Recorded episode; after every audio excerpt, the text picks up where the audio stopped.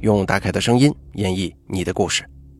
大家好，这里是大凯夜谈，我是大凯。您或者您身边的朋友、家人经历过哪些离奇的怪事儿、匪夷所思的奇遇？或者说您身边发生过一些让人印象十分深刻的事件，你都可以写下来给大凯投稿。咱们的投稿邮箱是 13147838@qq.com， 并随稿附上您的网名、年龄以及性别。那么接下来呢，咱们就来听一下今天投稿的这位朋友，他都说了些什么。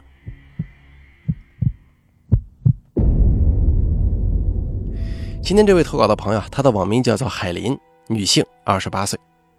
他说：大概你好，这是我第2次投稿了，一如既往的喜欢你，支持你。先说一说我老家房子里发生的一些事儿吧。我老家离村里的县城很近，属于县城边上。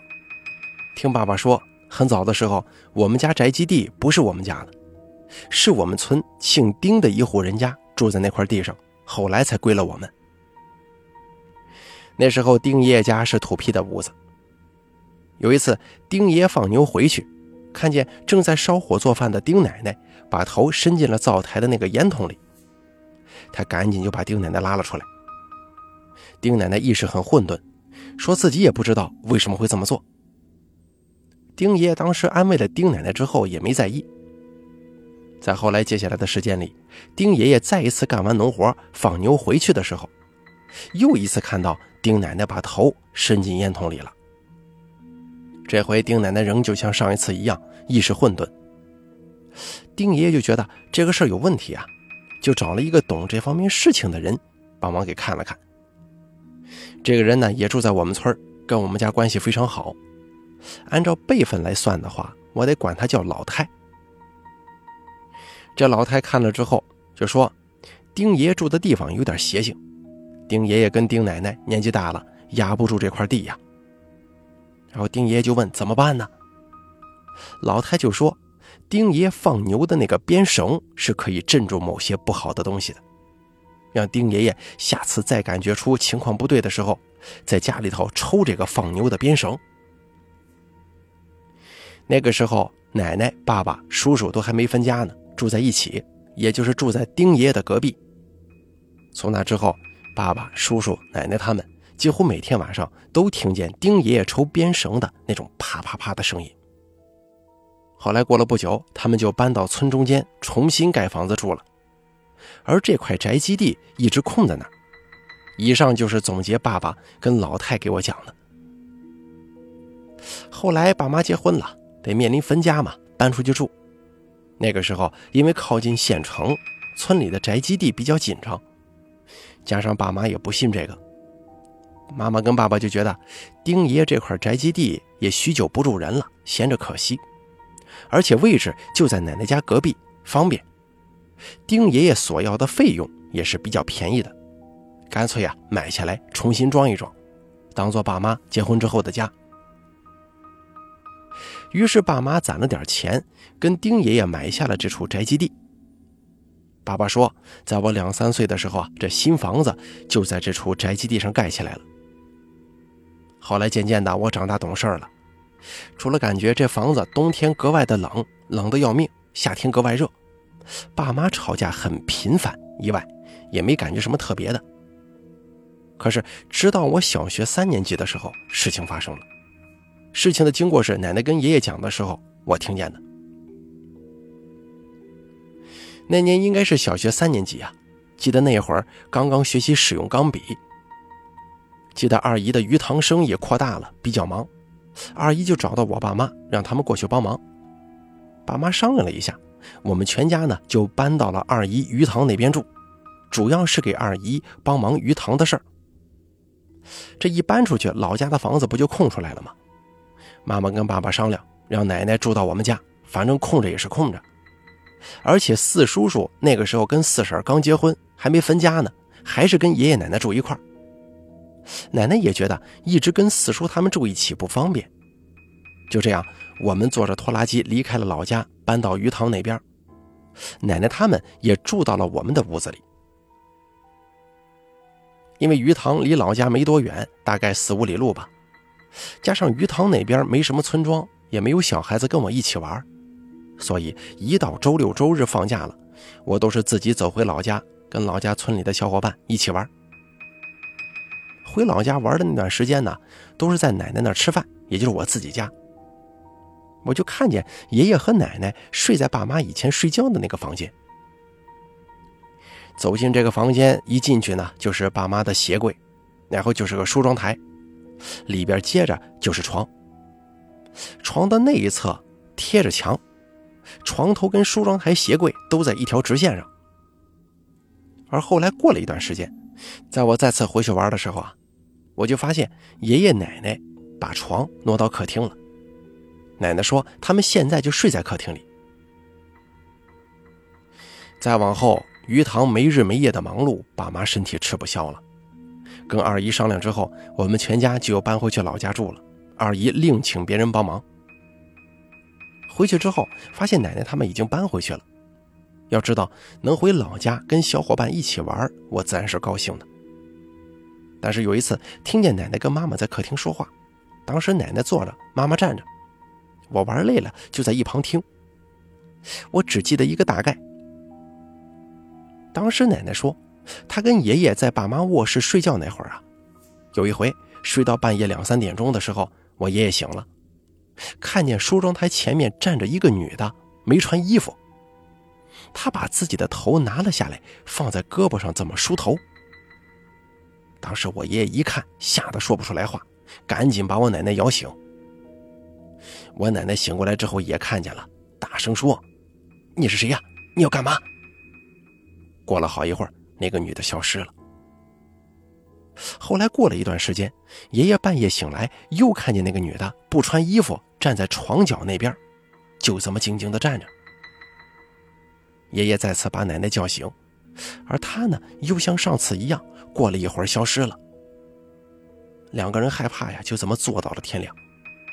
后来爷爷奶奶就把床挪到客厅里睡觉了，不敢在这个屋了。我听完之后很害怕，我问妈妈：“奶奶说的是你跟爸妈睡觉的那个卧室发生了这些事儿吗？”妈妈怕我害怕呀，她骗我说奶奶在给她讲电视剧的剧情，并且还说我听错了。可是我隐隐觉得奇怪，但想着是电视剧的剧情就算了，心中也放心了很多。后来长大了，大概初中吧，暑假的时候，爷爷在门口乘凉，跟同村人闲聊，说起了这个事儿。我反复确认才知道，这个事情的确曾经在我爸妈睡觉的那个卧室发生过，也确实是爷爷奶奶亲眼所见。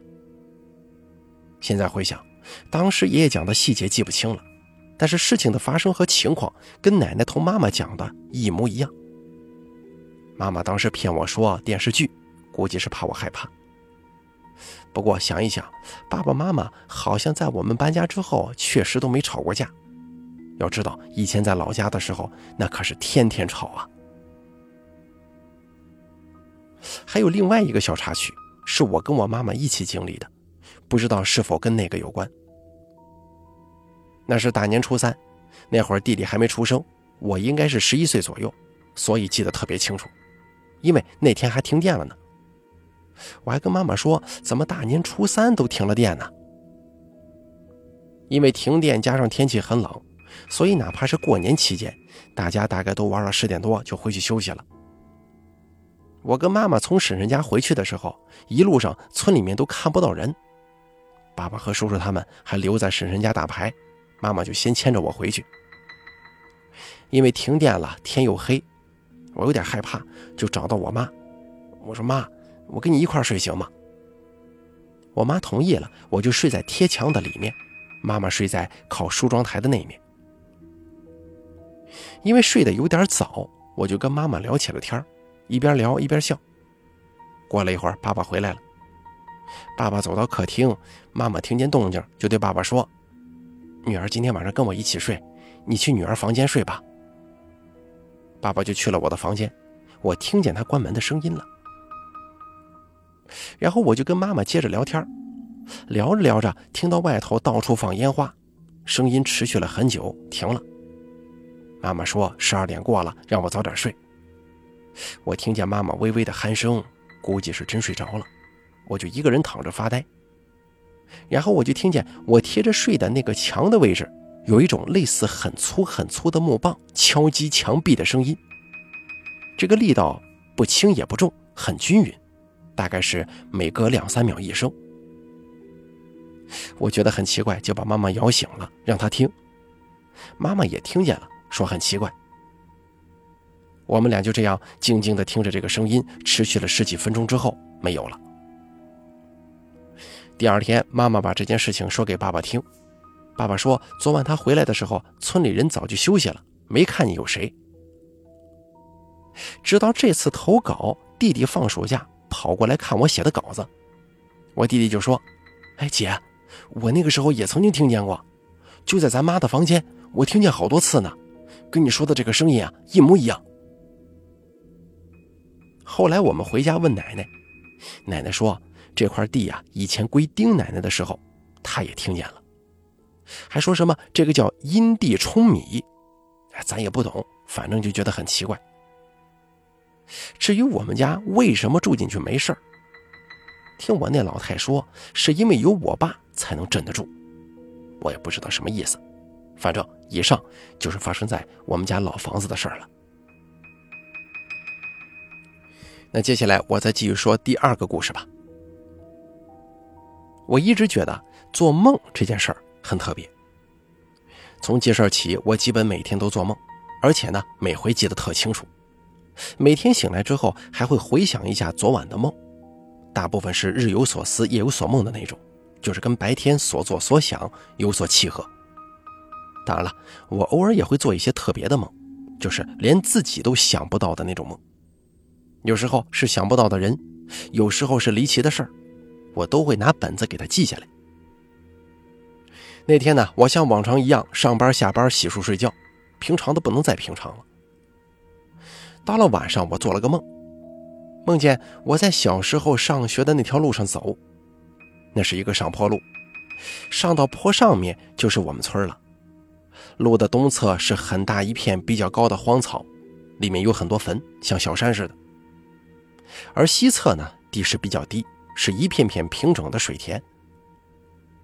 梦里面我正沿着那条路往村里走，越走四周越黑，很黑很黑的，黑的什么都看不见。我还清楚地记得梦里的我伸手在面前晃了晃，手是看不见的。虽然看不清楚，但是我很确定，也知道走在那条路上。这个路很缓很长，我就这样摸着黑一直往前走。快走到坡下的时候，我眼前似乎没那么黑了，我突然之间看见我们村小陈他奶奶了，在这儿咱们就管她叫陈奶奶吧。听我奶奶说，小陈他的奶奶是在我上小学的时候就去世了。那个时候我还一度以为他奶奶去了他其他儿子家养老了呢。梦里面我站在坡下路中间，他站在靠小山的那一边，也是下坡的位置，我们站在同一高度。梦里面看见他们感觉很亲切，因为在陈奶奶旁边还有另外一个姓孙的爷爷，也是我们村的。在跟奶奶通电话之前，我并不知道这位孙爷已经去世，因为我们搬家好多年了，中间一直在外地工作，很少回家，更别提回老家了。那个孙爷爷生前的家跟我们家是对门，中间隔着池塘。而这两位老人家就这么站着聊着什么事儿，有说有笑。孙爷爷看见我还笑呵呵地说：哟，青回来了，最近工作怎么样啊？我笑着回答说：啊，还行，就是有点忙。看着他们一直站在这里聊天，我就问：孙爷爷，陈奶奶怎么站在这儿聊天啊？孙爷爷接着说：哦，我看你陈奶奶无聊，就来她家这边串串门，跟她聊聊天。一边说还一边感觉笑得很开心。陈奶奶半晌之后开口对我说：青啊，我这门口的路啊特别不好走，有人给挖塌了，都不好出去啊，你能给我修修吗？在梦中我一边慢慢上坡一边回答说：陈奶奶，我最近工作比较忙，等我回头忙完了之后再回来给你修，你看行不？他笑呵呵地回答说，好，让我先忙。我跟他说了一声就回去了，然后梦里面上了坡，进了村子，我就到家了。我睡醒之后感觉这个梦很奇怪啊，因为这个陈奶奶我是从来都不可能想到她的。第二天上班我总是在想那个梦，刚好给我奶奶打电话有点事儿说，就顺便给我奶奶讲了我做的这个梦，想问问奶奶这个梦的寓意是好是坏啊。